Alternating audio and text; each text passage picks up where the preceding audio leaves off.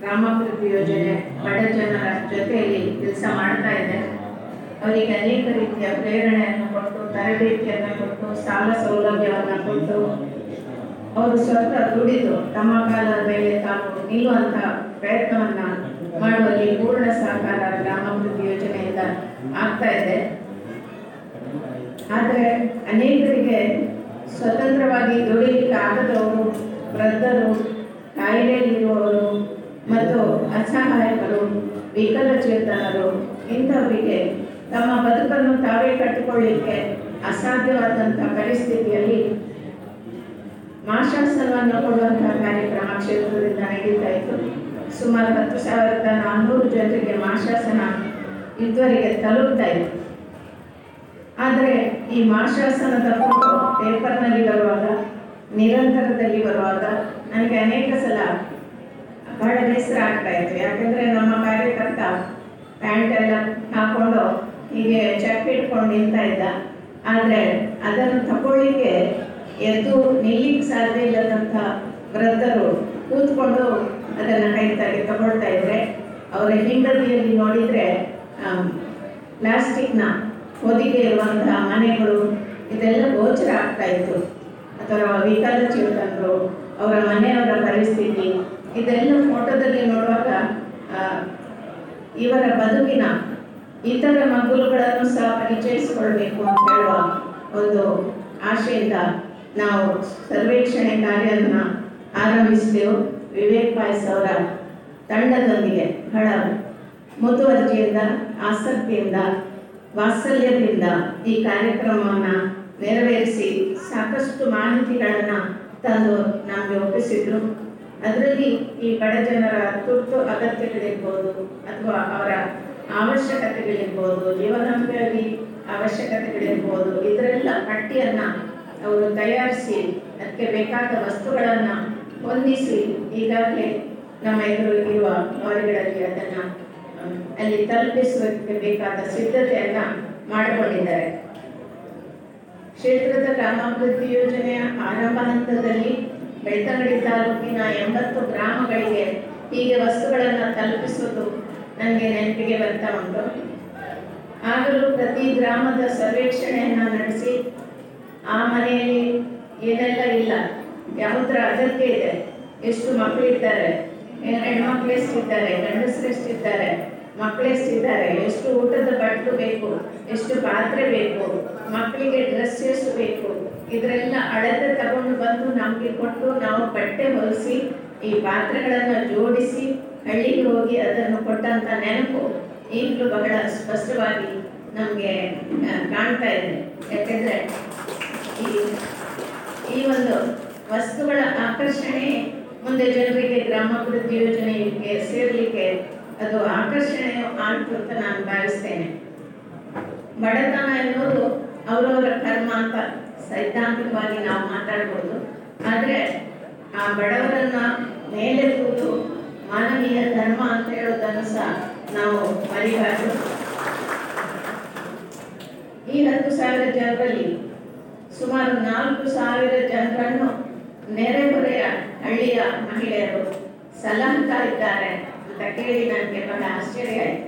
ಅವರಿಗೆ ಊಟ ತಂದು ಕೊಡೋದಿರ್ಬೋದು ಅವರಿಗೆ ಬೇಕಾದ ಅಗತ್ಯವನ್ನು ಪೂರೈಸುವುದಿರ್ಬೋದು ಯೋಗಕ್ಷೇಮ ವಿಚಾರಿಸುವುದಿರ್ಬೋದು ನಾವು ಹೇಳದೆ ನಮ್ಮ ಹಳ್ಳಿಯ ಮಹಿಳೆಯರು ಪಕ್ಕದ ಮನೆಯಲ್ಲಿರುವ ಕಷ್ಟದವರನ್ನು ಹೋಗಿ ವಿಚಾರಿಸುವುದನ್ನು ನಾವು ಸರ್ವೆ ಮೂಲಕ ತಿಳ್ಕೊಂಡಿದ್ದೇವೆ. ಇದು ನಮ್ಮ ನಿಜವಾದ ಭಾರತೀಯ ಸಂಸ್ಕೃತಿ ಮತ್ತು ಬಡವರಲ್ಲಿರುವ ಆ ಕಾಳಜಿ ಅಂತ ನಾನು ಭಾವಿಸ್ತೇನೆ. ಮಾರ್ಗದ ಬದಿಯಲ್ಲಿ ಹಿಂದೆಲ್ಲ ಒಂದು ಕಲ್ಲು ಕಂಬವನ್ನ ನೆಡ್ತಾ ಇದ್ರಂತೆ.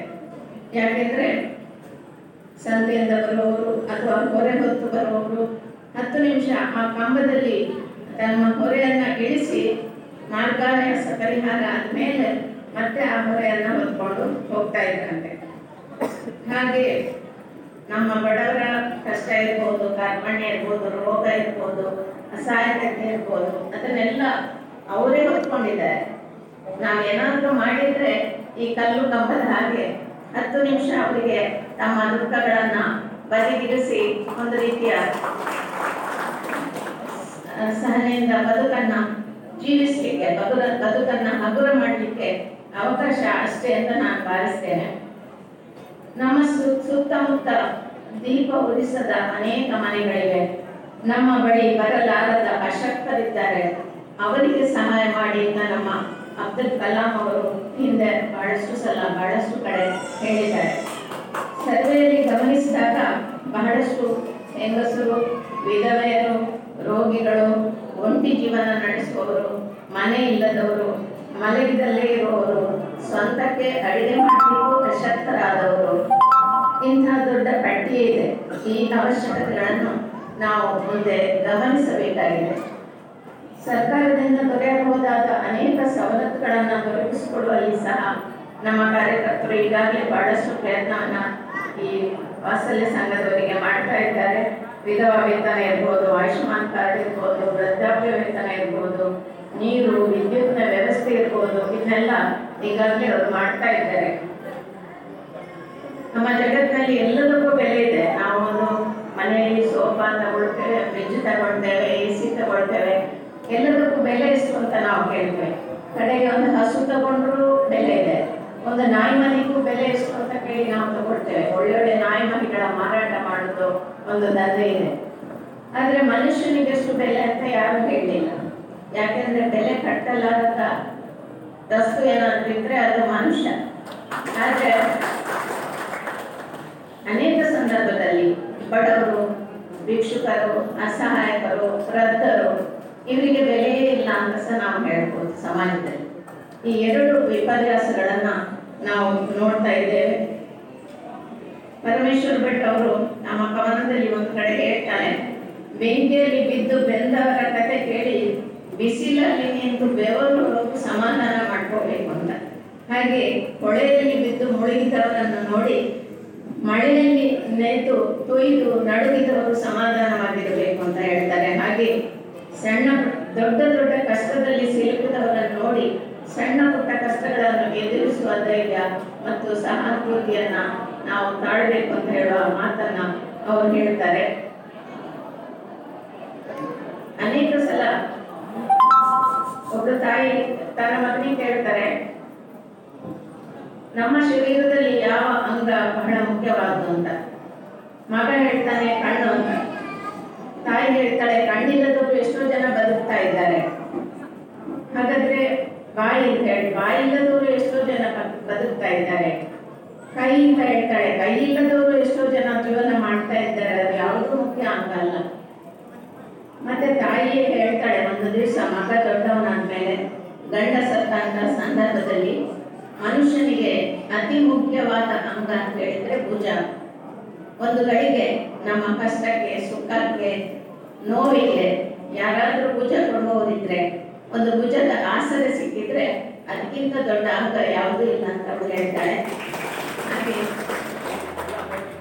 ನಮ್ಮ ಮನೆಗಳಿಗೆ ಮತ್ತು ಸಮಾಜಕ್ಕೆ ಭುಜ ಆಗಬಲ್ಲಂತ ವ್ಯಕ್ತಿಗಳು ಇಂದು ಬೇಕಾಗಿದ್ದಾರೆ. ನಮ್ಮಲ್ಲಿ ಅನೇಕರು ಈ ಕೆಲಸ ಮಾಡಲಿಕ್ಕೆ ತಯಾರಾಗಿದ್ದಾರೆ. ಎಲ್ರಿಗೂ ಸಹಾನುಭೂತಿ ಇದೆ. ಆ ಸಹಾನುಭೂತಿಯನ್ನೇ ನಾವು ಅನುಭೂತಿಯಾಗಿ ಮಾಡ್ಕೊಳ್ಬೇಕಾಗಿದೆ ಅವರ ಕಷ್ಟ ನಮ್ಮದೇ ಅಂತ ಹೇಳಿ ಭಾವಿಸ್ಕೊಂಡಾಗ ಅವರಿಗೆ ಸಹಾಯ ಮಾಡುವ ನಮಗೆ ಆಸಕ್ತಿ ಮತ್ತು ಸಹಾಯ ಮಾಡುವ ಗುಣ ನಮ್ಮಲ್ಲಿ ಬರ್ತದೆ. ನಾವು ಈ ವಾತ್ಸಲ್ಯ ಸಂಘದ ಬಗ್ಗೆ ಬಹಳಷ್ಟು ಹೇಳಿದ್ರು. ಅಮ್ಮನವರು ಮಾಡಿದ್ರು ಅಂತ ಹೇಳಿದ್ರು. ಆದ್ರೆ ಸಲಹೆ ಕೊಡೋದು ಬಹಳ ಸುಲಭ. ಹರ್ಷೇಂದ್ರ ಯಾವಾಗಲೂ ಹೇಳ್ತಾನೆ ಮುಕ್ಕಟ್ಟೆ ಸಲಹೆ ಕೊಡೋದು ಸುಲಭ. ಆದ್ರೆ ಅದರ ಬೆನ್ನು ಹಿಂದೆ ಹಿಡಿದು ಹೋಗೋದು ಬಹಳ ಕಷ್ಟ ಅಂತ. ನಾವು ಸಲಹೆ ಕೊಟ್ಬಿಟ್ಟಿದ್ದೇವೆ ಈಗ ಕಾರ್ಯಕ್ರಮ ಆರಂಭ ಆಗಿದೆ. ಇದು ಬಹಳ ದೊಡ್ಡ ಕಾರ್ಯಕ್ರಮ ಮತ್ತು ಬಹಳ ಗಂಭೀರವಾಗಿ ತಗೊಳ್ಬೇಕಾದ ಮತ್ತು ಬಹಳಷ್ಟು ವರ್ಷ ಇದರ ಬೆನ್ನು ಹಿಡಿಬೇಕಾದ ಕಾರ್ಯಕ್ರಮ ಅಂತ ಹೇಳುವಂತ ಅರಿವು ನಮಗಿದೆ. ಆದ್ರೆ ಹೆಗಡೆಯವರ ಭುಜ ಬಹಳ ಜನರಿಗೆ ಆಸರೆ ಆಗ್ತಿದೆ ಅಂತ ಸಮಾಜಕ್ಕೆ ಆಸರೆ ಆಗಬಲ್ಲ ಅಂತ ಒಂದು ಕಾರ್ಯಕ್ರಮ ಅವರದು ಇದೆ. ನಮ್ಮ ಅಧ್ಯಕ್ಷರು ಎಲ್ಲದಕ್ಕೂ ಇಂಥ ಕಾರ್ಯಕ್ರಮಗಳಿಗೆ ಸದಾ ಪ್ರೋತ್ಸಾಹ ಕೊಡ್ತಾ ಇರೋದ್ರಿಂದ ನಾವು ಇಂಥ ಕಾರ್ಯಕ್ರಮಗಳಲ್ಲಿ ತೊಡಗಿಸಿಕೊಳ್ಳಿಕ್ಕೆ ಸಾಧ್ಯ ಆಗಿದೆ ಅಂತ ಹೇಳ್ತಾ ನಾನು ಮಾತು.